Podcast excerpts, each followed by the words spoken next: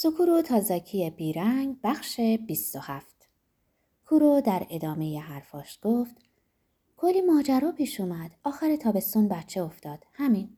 حاملگیش توهم نبود. واقعا حامله بود. واقعا هم سخت کرد. بهت اطمینان میدم. تصمیم داشت بچه رو نگه داره و خودش بزرگ کنه. اصلا به سخت فکر نمی‌کرد. هر وضعیتی که داشت اصلا نمی‌تونست یه موجود زنده رو بکشه. یادتی که چطور آدمی بود نه؟ همیشه از کورتاشای پدرش متنفر بود. همیشه سرش بحث داشتیم. کس دیگری هم می‌دونست که حامله بوده و سخت کرده؟ من می‌دونستم خواهر بزرگ یوزو هم می‌دونست. خواهرش از اونایی بود که حرف از دهنشون درز نمی‌کنه. یکم پولم برای یوزو جمع کرد. ولی فقط همین. هیچ کس دیگری نبود. پدر مادرش خبر نداشتن. آکاب و آف هم همینطور. راز ما بود. راز ما ستا فقط. ولی فکر کنم حالا دیگه گفتن شیرادی نداره مخصوصا به تو. یوزو همچنان اصرار داشت که کار من بوده؟ خیلی اصرار داشت بله. ولی چرا؟ چرا می‌گفت کار من بوده؟ من هیچ دلیلی به فکرم نمی‌رسه. واقعا نمی‌دونم. به چند تا احتمال میشه فکر کرد که هیچ کدومشونم قانع کننده نیست. فقط نمی‌دونم چرا. تنها دلیل باور کردنی که به مغزم می‌رسه اینه که من از تو خوشم میومد. شاید جرقه این حرفاش از همینجا خورده بود. سکورو قافلگیر نگاهش کرد. تو از من خوشت میومد؟ نمی‌دونستی؟ معلومه که نه فکرشم نمی‌کردم. اری لبخندی تنه آمیز زد. فکر کنم الان دیگه ایرادی نداشته باشه که بهت بگم ولی من همیشه از تو خوشم میومد. واقعا جذبت بودم.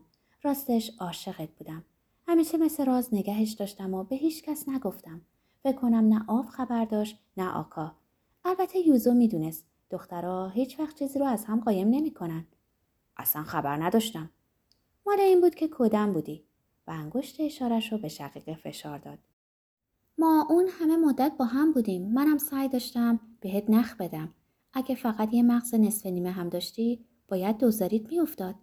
سکورو به این نخا فکر کرد ولی چیزی یادش نیومد. اری گفت یادت هست بعد از مدرسه به من ریاضی درس می‌دادی من کلی ذوق داشتم آخرشم هیچ وقت حساب دیفرانسیل و انتگرال رو یاد نگرفتی. ناگهان یادش اومد که ری گاهی چطور رنگ به رنگ می‌شد. آهان آره راست گفتی من کودنم زود نمی‌گیرم. سر اینجور چیزا آره در ضمن تو خودت مجذوب یوزو بودی. سکورو اومد چیزی بگه ولی اری حرفش رو قطع کرد. لازم نیست توضیح بدی فقط تو نبودی همه مجذوبش بودن چطور می‌شد نباشن یوزو خیلی سرخوش و سرزنده بود خیلی هم خوشگل مثل سفید برفی والت دیزنی. ولی من نبودم. پیش یوزو من همیشه یه هنرپیشه فرعی بودم. مثل یکی از هفت گتوله ولی کارش نمی‌شد کرد. من و یوزو از اول دبیرستان دوست صمیمی هم بودیم. ناچار بودم با این نقش کنار بیام.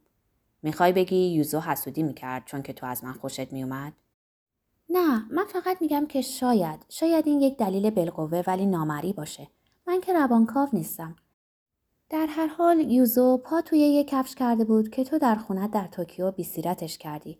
برای یوزو این ماجرا حقیقت محض بود. همه حقیقت. یه لحظه هم تردید نمی‌کرد. حتی همین حالا هم نمی‌فهمم این توهم از کجا اومد و چرا یوزو به این نسخه وارونه واقعیت چسبید. فکر نمی کنم هیچ کس جواب داشته باشه. ولی فکر کنم بعضی وقتا ممکنه یه جور خواب و خیال از خود واقعیت قوی تر باشه. اینم خواب و خیال اون بود. شاید قصه همین بود. لطفا درک کن. من به خاطر تو حالم خیلی بد بود. یوزو اصلا هیچ وقت از من خوشش نمی اومد؟ نه، هیچ وقت به مردا علاقه نداشت. گرایش دیگری داشت؟ نه، مسئله این نیست. اصلا از این گرایش ها نداشت. شک ندارم. مسئله فقط این بود که یوزو همیشه از هر چیز جنسی به شدت بدش می اومد. می‌شد اسمشو گذاشت وحشت از این مسائل. نمی‌دونم این احساسات از کجا می اومد. ما دوتا تقریبا سر همه چیز خیلی راحت با هم حرف می زدیم. ولی می‌تونم بگم که درباره این چیزا تقریبا یک کلمه هم بینمون رد و بدل نمی‌شد. من خودم سر این مسائل خیلی رک بودم ولی هر وقت حرفش می‌شد یوزو تندی حرف رو عوض می‌کرد. بعد سخت بچهش چی شد؟ از کارش مرخصی گرفت. با وضعی که توش بود اصلا نمی‌شد دور آدمای دیگه باشه. به همه گفت ناخوش شده و خودش رو توی خونه حبس کرد. پا از خونه بیرون نمیذاشت. چیزی نگذشت که سوء تغذیه خیلی شدید گرفت تقریبا هر چی می‌خورد بالا می آورد و خودش رو تنقیه می‌کرد که از سر بقیهش هم خلاص بشه. اگه اینطوری ادامه داده بود بعید می‌دونم زنده میموند. مجبورش کردم بره پیش مشاور تا آخر سر کم و بیش تونست سوء تغذیهش رو درمان کنه. شش ماهی طول کشید. یه دوره وزش انقدر بحرانی بود که اومده بود زیر 45 کیلو. شکل روح شده بود. ولی از این وضعیت در اومد و بگینگی خودش رو به نقطه‌ای رسوند که تونست جون سالم به در ببره. من تقریبا هر روز می‌رفتم بهش سر می‌زدم. باش حرف می‌زدم تشویقش می‌کردم. هر کاری از دستم برمیومد می‌کردم که کم نیاره. بعد یه سال غیبت تونست دوباره به کالج برگرده. به نظرت چرا سوء تغذیه گرفته بود؟ خیلی ساده می‌خواست دیگه پریود نشه. لاغری شدید کاری می‌کنه که دیگه پریود نداشته باشی. امید داشت همین اتفاق براش بیفته. نمی‌خواست هیچ وقت دوباره حامله بشه. شایدم نمی‌خواست اصلا زن باشه. می‌خواست اگه می‌شد رحمش هم بردارن. انگار قضیه خیلی حاد بوده. آره واقعا حاد بود. برای همین تنها کاری که دستم برمیومد این بود که تو رو بندازم بیرون. برای تو خیلی ناراحت بودم ولی باور کن که خودم حالیم بود که چقدر بیرحمانه دارم باهات رفتار می‌کنم. به خصوص برای خود من خیلی سخت بود که می‌دونستم دیگه نمی‌تونم ببینمت. راست میگم. حس می‌کردم قلبم داره پاره پاره میشه. گفتم که واقعا ازت خوشم میومد ولی مجبور بودم به یوزو کمک کنم که حالش خوب شه. نمیبایست اولویتی از این مهمتر میداشتم. یوزو با مشکلاتی دست و پنجه نرم می‌کرد که براش خطر مرگ داشت و محتاج کمک من بود. پس تنها کاری که ازم برمیومد این بود که مجبورت کنم تک و تنها وسط دریای تاریک شنا کنی. می‌دونستم می‌تونی. هر دو مدتی ساکت موندن. برگای درختان بیرون در باد میلرزیدند. سکورو سکوتو شکست. خب پس یوزو حالش خوب شد و کالج رو تموم کرد. بعدش چی شد؟ بازم هفته یه بار می‌رفت پیش مشاور ولی تقریبا تونسته بود زندگی معمولی رو از سر بگیره. دست کم قیافش دیگه مثل روح نبود.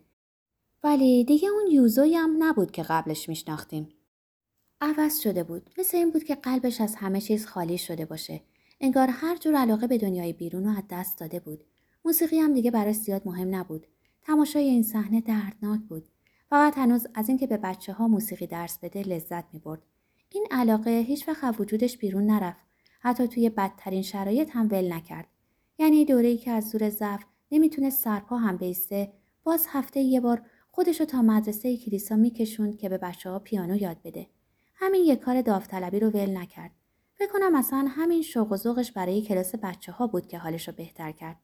اگه این کلاس ها رو نداشت شاید جون سالم به در نمی برد. اون موقع یوزو دیگه اون حس دوستی سابق رو به من نداشت.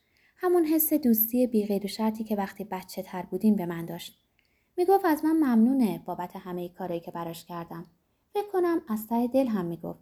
ولی در عین حال علاقش رو به من یه سره از دست داده بود. تقریبا علاقش رو به همه چی از دست داده بود. منم جزی از همین تقریبا همه چیز بودم. قبول کردنش دردناک بود. ما سالها دوست صمیمی هم بودیم.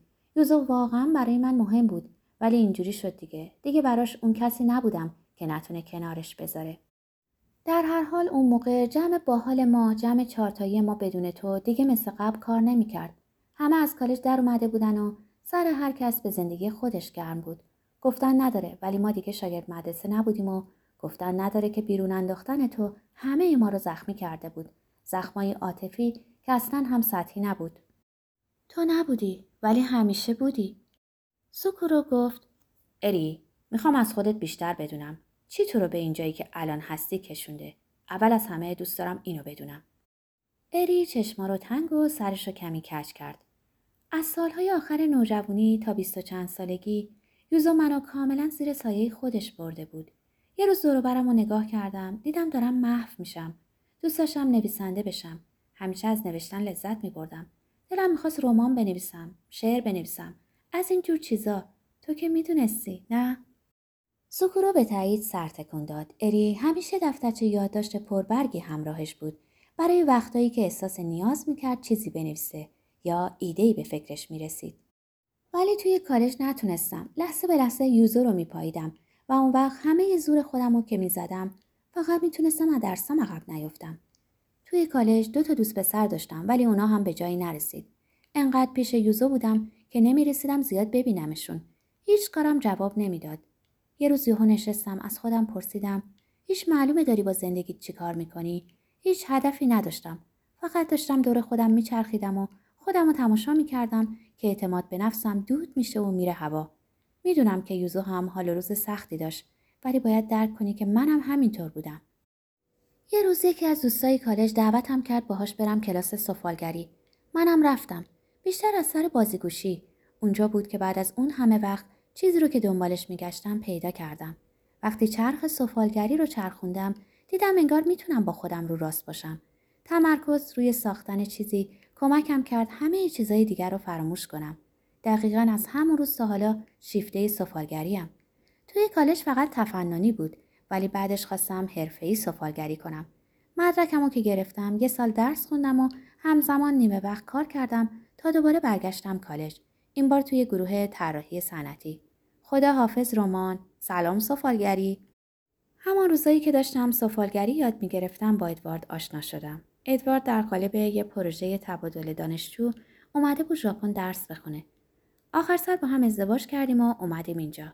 زندگی گاهی وقتا قافلگیری محضه. اگه دوستم دعوتم نکرده بود کلاس سفالگری الان زندگیم به کلی فرق می‌کرد. اینجور که پیداست استعدادشم داری. من زیاد از سفالگری سر در نمیارم ولی وقتی به کارات نگاه می‌کنم و توی دست میگیرمشون احساس ای دارم. استعدادو که نمی‌دونم ولی کارام اینجا خوب فروش میره. پول زیادی ازش در نمیاد ولی واقعا خوشحالم که آدما طالب چیزایی که من می‌سازم. حرفتو می‌فهمم چون کار خود منم ساختنه. چیزایی که من می‌سازم با مال تو خیلی فرق داره.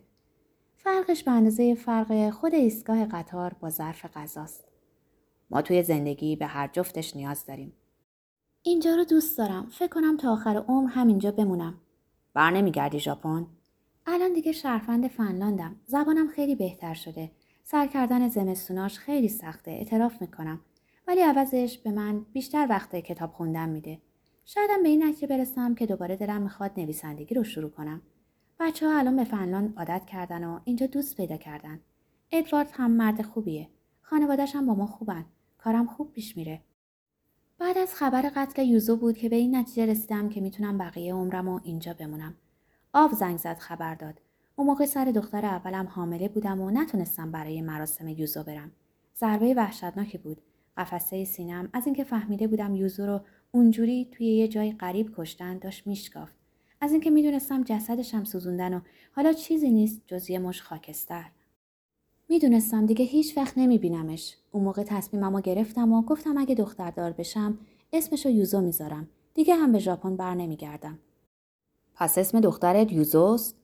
یوزو کرونا هاتاینن. یه بخشی از یوزو دست کم توی این اسم هنوز زنده است. ولی اصلا یوزو چرا تنهایی رفت هاماماتسو زندگی کنه؟ من تازه اومده بودم فنلاند که یوزو رفت هاماماتسو. نمی‌دونم چرا. مرتب به هم نامه می نوشتیم ولی هیچ وقت از اینکه چرا پا شده رفته یه شهر دیگه چیزی نگفت. فقط گفت به خاطر کار بوده. ولی توی ناگویا هم کلی کار پیدا می کرد. اسباب کشی و زندگی تنها توی جایی که تا حالا پاشو نذاشته بود براش مثل خودکشی بود. جنازه یوزو رو کف آپارتمانش در هاماماتسو پیدا کرده بودن. با کمربند پارچه‌ای خفه شده بود. سکورو تفسیر ماجرا رو در روزنامه ها و مجله های قدیمی خونده بود. در اینترنت هم گشته بود تا درباره این پرونده بیشتر بدونه. سرقتی صورت نگرفته بود. کیف پولش که پول هم توش بود نزدیکش پیدا شده بود. اثری از تجاوز به چشم نخورده بود. چیزی در آپارتمانش به هم نریخته بود و نشانه های کشمکش هم دیده نشده بود. همسایه های هم طبقش صدای مشکوکی نشنیده بودند. توی زیر سیگاری چند تا تصیگار نعنایی بود ولی معلوم شده بود که سیگارا مال خود یوزا بوده. سوکورو از خوندن این خبر اخم کرده بود. یوزو سیگار می‌کشید. زمان قتل رو بین ساعت ده شب تا نیمه شب تخمین زده بودند. اون شب تا سحر بارون اومده بود. بارونی که برای شبی در ماه مه نیمه های بهار سرد بوده. جسدش رو سه شب بعدتر پیدا کرده بودند. یوزو سه روز تمام کف آشپزخونش افتاده بود. انگیزه قتل هرگز کشف نشد. کسی دیر وقت شب اومده بود. بدون هیچ سرصدایی خفش کرده بود. بی اینکه چیزی بدزده یا چیزی رو به هم بریزه و بعد رفته بود. در خود به خود قفل می‌شد. معلوم نبود آیا در رو یوزو از تو باز کرده یا قاتل کلید یدک داشته. یوزو در آپارتمانش تنها زندگی می‌کرد. همکارها و همسایه ها گفته بودن به نظر نمی رسیده دوست نزدیکی داشته باشه. جز گاهی وقتها که خواهر بزرگ و مادرش از ناگویا می اومدن به او سر می. همیشه تنها بود. لباسای ساده می پوشید و همه آدما که اونو زنی سر به زیر و آرام می دونستن شکه شده بودند. به کارش علاقه داشت و شاگرداش خیلی دوستش داشتن ولی بیرون محیط کار ظاهرا هیچ دوستی نداشت. هیچکس نمی‌دونست چرا کارش به مرگ کشید و چرا خفش کردن. با پیدا نشدن هیچ مزنونی حجم تحقیقات پلیس به تدریج آب رفت. گزارش ها درباره این پرونده روز به روز کوتاه و کوتاهتر شد تا سرانجام به کلی از صفحه روزنامه ها ناپدید شد. پرونده ای بود غمانگیز و دردناک مثل همون بارون سردی که یه بند تا سحر باریده بود.